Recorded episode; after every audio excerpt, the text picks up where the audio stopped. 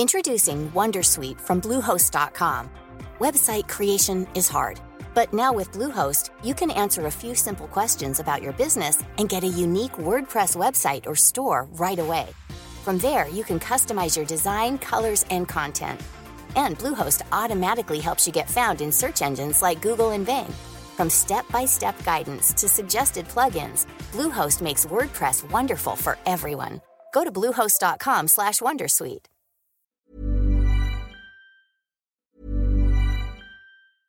Introducing WonderSuite from Bluehost dot com.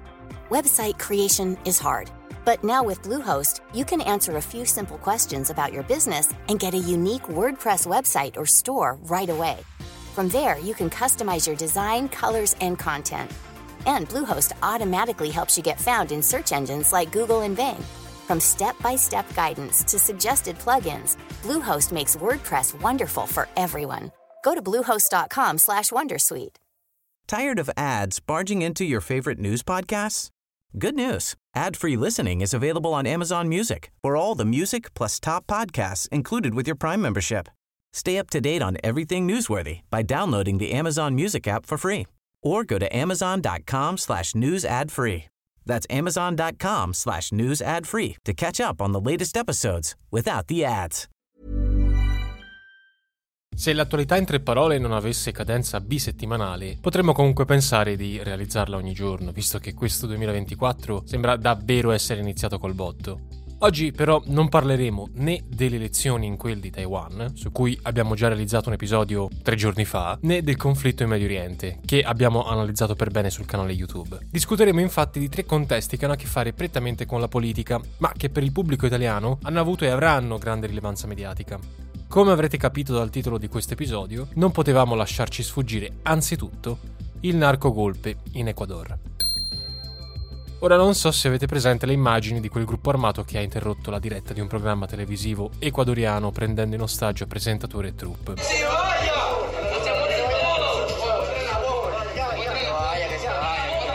Ecco, tutto ciò è avvenuto nella città costiera di Guayaquil lo scorso nove gennaio. Guayaquil, che conta più di tre milioni di abitanti, è una cittadina importante per due motivi. Il primo è che negli ultimi anni è diventata un porto chiave per il trasporto di droga verso Europa e Stati Uniti. Il secondo è che due giorni prima, il sette gennaio, il carcere di massima sicurezza di Guayaquil, chiamato letteralmente La Rocca, ha perso un prigioniero, tale José Adolfo Macías Villamar, noto come Fito, che è evaso in maniera molto misteriosa.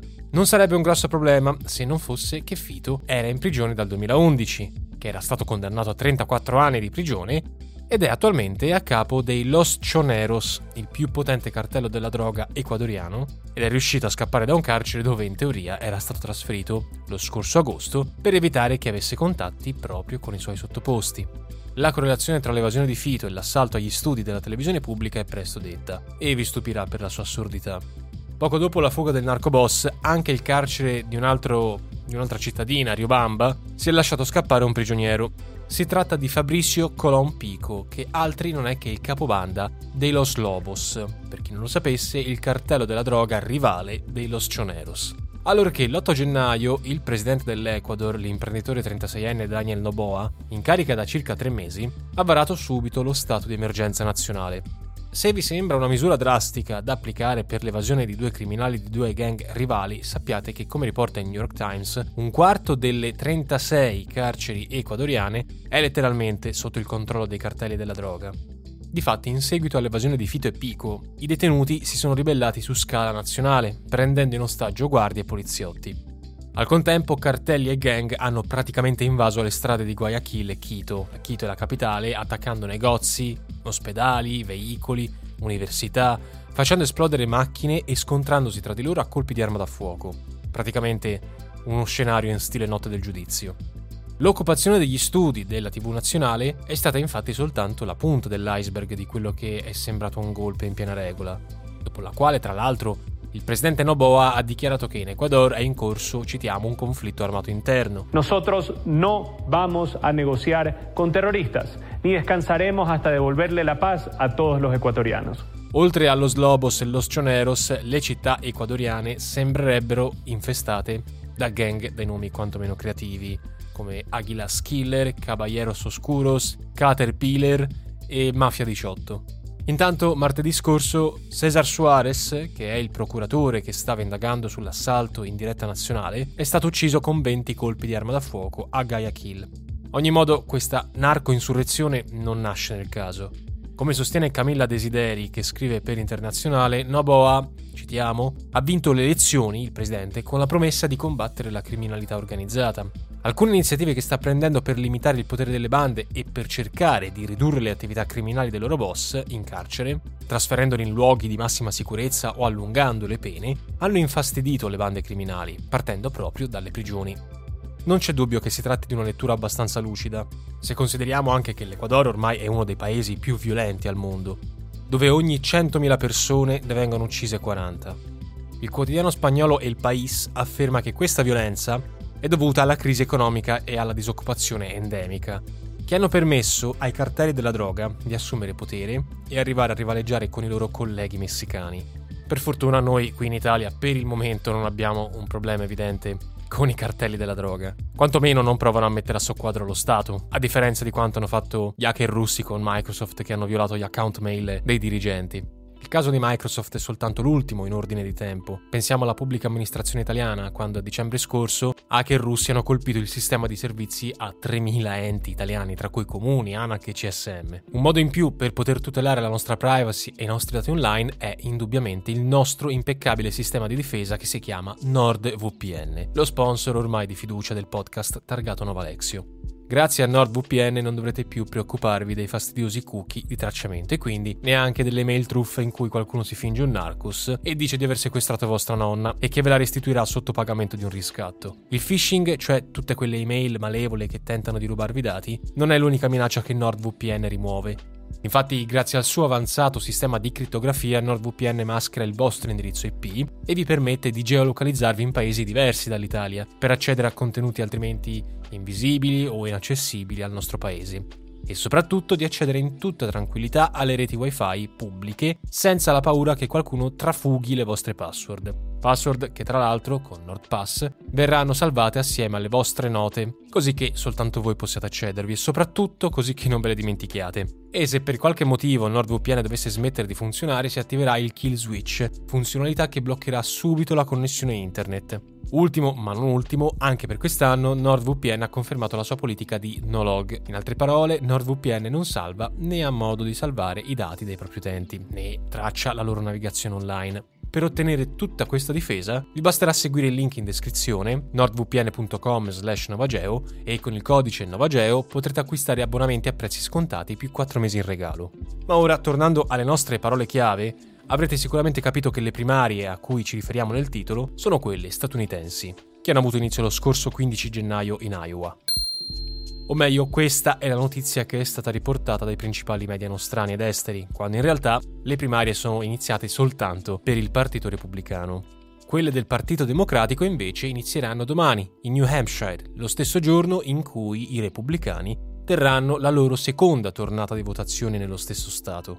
Se tutto ciò vi suona strano, non vi preoccupate, perché il sistema delle primarie americane è abbastanza peculiare. Prima di tutto, alle primarie si vota stato per stato. Dopo il New Hampshire, infatti, sarà il turno di Nevada, South Carolina e Michigan a febbraio. E si andrà così avanti fino a giugno, includendo anche i territori incorporati, cioè Porto Rico, Isole Vergini, americane e Guam. Le primarie repubblicane e democratiche si tengono quasi in parallelo, in concomitanza, e nei cosiddetti caucuses, cioè degli ibridi tra comizi e collegi elettorali, come vogliamo chiamarli, vengono man mano votati quelli che poi si riveleranno essere i candidati alla presidenza di entrambi i partiti, con le elezioni nazionali che si svolgeranno il prossimo novembre. Tramite le primarie, infatti, democratici e repubblicani capiscono chi possa essere il cavallo forte su cui puntare. Ebbene, benché questa sfida attragga, come ovvio che sia, l'interesse del mondo intero, potrebbe già essersi rivelata inutile, fine a se stessa, nonché un mero esercizio di stile democratico. Infatti più del cinquanta per cento dei votanti dei repubblicani dell'Iowa ha già espresso la propria preferenza niente poco di meno che per Donald Trump. We want to thank the great people of Iowa. Thank you. We love you all. What a turnout, what a crowd. Secondo il Post, Trump si è già praticamente confermato il candidato dei repubblicani al seggio presidenziale. Questo perché i suoi rivali, cioè il governatore della Florida Ron DeSantis, che giusto ieri eh, si è ritirato dalla corsa per le primarie per dare il suo appoggio allo stesso Trump, e l'ex governatrice del Sud Carolina Nikki Haley, non hanno neanche raggiunto il venticinque per cento. Vivek Ramaswamy, il pittoresco imprenditore di cui abbiamo parlato in un episodio dedicato sul nostro podcast, si è ufficialmente ritirato dalle elezioni dopo un misero sette per cento. Quindi se Trump dovesse ottenere risultati simili anche nei prossimi stati, sarà praticamente impossibile scalzarlo. Però per carità non si tratta di una sentenza definitiva, anche perché sui settecentocinquantamila elettori repubblicani dell'Iowa, solo in circa centomila sono andati a votare. Questo però, come sottolinea il Post, vuol dire che lo zoccolo duro del Partito Repubblicano continua a preferire il tycoon ad altre candidature. Ora, a meno che Trump non venga clamorosamente escluso dalle elezioni presidenziali, come paventato nelle settimane scorse da Colorado e Maine, caso su cui però ancora deve pronunciarsi la Corte Suprema, si ritroverà a competere verosimilmente di nuovo con Joe Biden. L'attuale presidente infatti si trova a competere in delle primarie democratiche che, sempre a meno di sorprese eclatanti, non presentano alcun avversario rilevante. Gli sfidanti Dean Phillips e Miriam Williamson non vengono dati neanche al dieci per cento delle preferenze. Pensate addirittura che nei caucuses di domani del New Hampshire il nome di Biden non sarà presente tra quelli dei candidati. Questa assurdità è dovuta al fatto che la leadership del Partito Democratico aveva deciso di non tenere sue primarie in New Hampshire, tradizione che va avanti da un secolo, per spostarle invece in Sud Carolina. Il New Hampshire, per dirla in termini semplici, si è rifiutato di cedere il posto e così il Partito Democratico ha deciso che questi caucuses saranno soltanto simbolici, ma per votare Biden basterà scrivere il suo nome su un foglio. Comunque il duello del duemilaventiquattro sarà probabilmente uguale a quello del duemilaventi. Alla fine dei conti, questi mesi di primarie americane potrebbero rivelarsi meno interessanti delle elezioni che invece andranno a riguardare la nostra Italia. Nel corso del duemilaventiquattro, infatti, in concomitanza delle elezioni per il Parlamento europeo, saranno chiamati al voto quasi quattromila comuni italiani, cioè la metà, più cinque regioni: Sardegna, Abruzzo, Basilicata, Piemonte, Umbria, tutte amministrazioni attualmente di centrodestra. Come sempre, queste elezioni sono importanti per tenere le alleanze tra partiti, perché non è detto che la maggioranza sia d'accordo ovunque. Ogni regione è a sé e ogni regione ci può dire qualcosa sulla politica interna del nostro paese. Cominciamo da un risultato che in realtà ci è pervenuto ben tre mesi fa, quello delle consultazioni elettorali della provincia autonoma di Bolzano, che ha competenze simili a quelle di una regione a statuto speciale. In Alto Adige vige da praticamente sempre l'egemonia del Südtiroler Volkspartei, il Partito Popolare Sud Tirolese, che vince con percentuali superiori al quaranta per cento e si è alleato sempre con partiti di centro e di sinistra. Nel duemilaventitré però i risultati si sono rivelati al di sotto delle aspettative e qualche giorno fa Arno Kompatscher, che da otto anni è presidente della provincia autonoma, ha raggiunto un accordo di maggioranza con Fratelli d'Italia, uscito dalle elezioni con il sei per cento. Questa decisione non deve stupire. Già cinque anni fa l'esse vu pi aveva dovuto fare affidamento sulla Lega per poter governare. L'alleanza con un partito di destra ha suscitato le ire dei partiti di sinistra. Però quel che più ci interessa di questa saga, che va avanti da ormai tre mesi, è come Fratelli d'Italia sia uscito mediaticamente rafforzato da un'elezione che a livello nazionale, perdonateci amici altoatesini all'ascolto, conta ben poco. Negli stessi giorni, infatti, Fratelli d'Italia è riuscito anche a strappare un accordo alla Lega riguardo al candidato unico del centrodestra in occasione delle elezioni che si terranno in Sardegna il prossimo venticinque febbraio. I due principali partiti di maggioranza hanno a lungo discusso riguardo al loro uomo di punta. La Lega sosteneva la ricandidatura del presidente uscente, cioè Christian Solinas, ma Fratelli d'Italia cerca di imporre Paolo Truzzu, sindaco di Cagliari. Difatti il partito di Meloni ha premuto su Truzzu perché, qualora venisse eletto, si tratterebbe del terzo presidente di regione esponente di Fratelli d'Italia. L'idea è che, poiché Fratelli d'Italia è il primo partito a livello nazionale, debba disporre di più presidenti possibile. Alla fine è stata la Lega a cedere dopo che Solinas si è visto sequestrare beni per trecentocinquantamila euro nel corso di un'indagine per corruzione. Come riporta Repubblica, per Matteo Salvini si tratta di una giustizia a orologeria. Peccato che Solinas sia indagato da un anno e che attualmente sia sotto processo per abuso di ufficio. Ad ogni modo, la Lega ha rinunciato a sostenerlo in nome dell'unità della coalizione di centrodestra, lasciando intendere che si aspetta che Fratelli d'Italia faccia concessioni nelle altre regioni. Di certo non in Abruzzo, dove si vota il dieci marzo e dove tutto il centrodestra pare sostenere il presidente uscente, Marco Marsilio, appunto di Fratelli d'Italia. Qui però si verificherà un'eventualità piuttosto particolare, e cioè che lo sfidante di Marsilio, Luciano D'Amico, ex rettore dell'Università di Teramo, ha messo d'accordo P D, Movimento cinque Stelle, Verdi Sinistra, Azione, Italia Viva e Più Europa. E non è detto che la troppa sicurezza del centrodestra non possa rivelarsi controproducente. Ora, il centrodestra controllerà pure quindici regioni su venti, ma ciò vuol dire anche che più il tempo passerà, più le divisioni all'interno della coalizione di governo potrebbero diventare insanabili di questo passo. Infatti, prima dei risultati delle elezioni regionali e comunali, bisognerà osservare con quanta facilità o meno Lega, Fratelli d'Italia, Forza Italia concorderanno sulle scelte da prendere. Spesso si dice che la democrazia va costruita dal basso. Nulla di più vero, se la scelta di un candidato regionale può far vacillare la politica centrale di uno Stato. Per Aspera ad Astra. Tired of ads barging into your favorite news podcasts?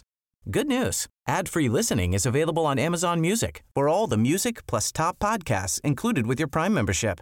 Stay up to date on everything newsworthy by downloading the Amazon Music app for free or go to amazon.com slash news ad free. That's amazon.com slash news ad free to catch up on the latest episodes without the ads.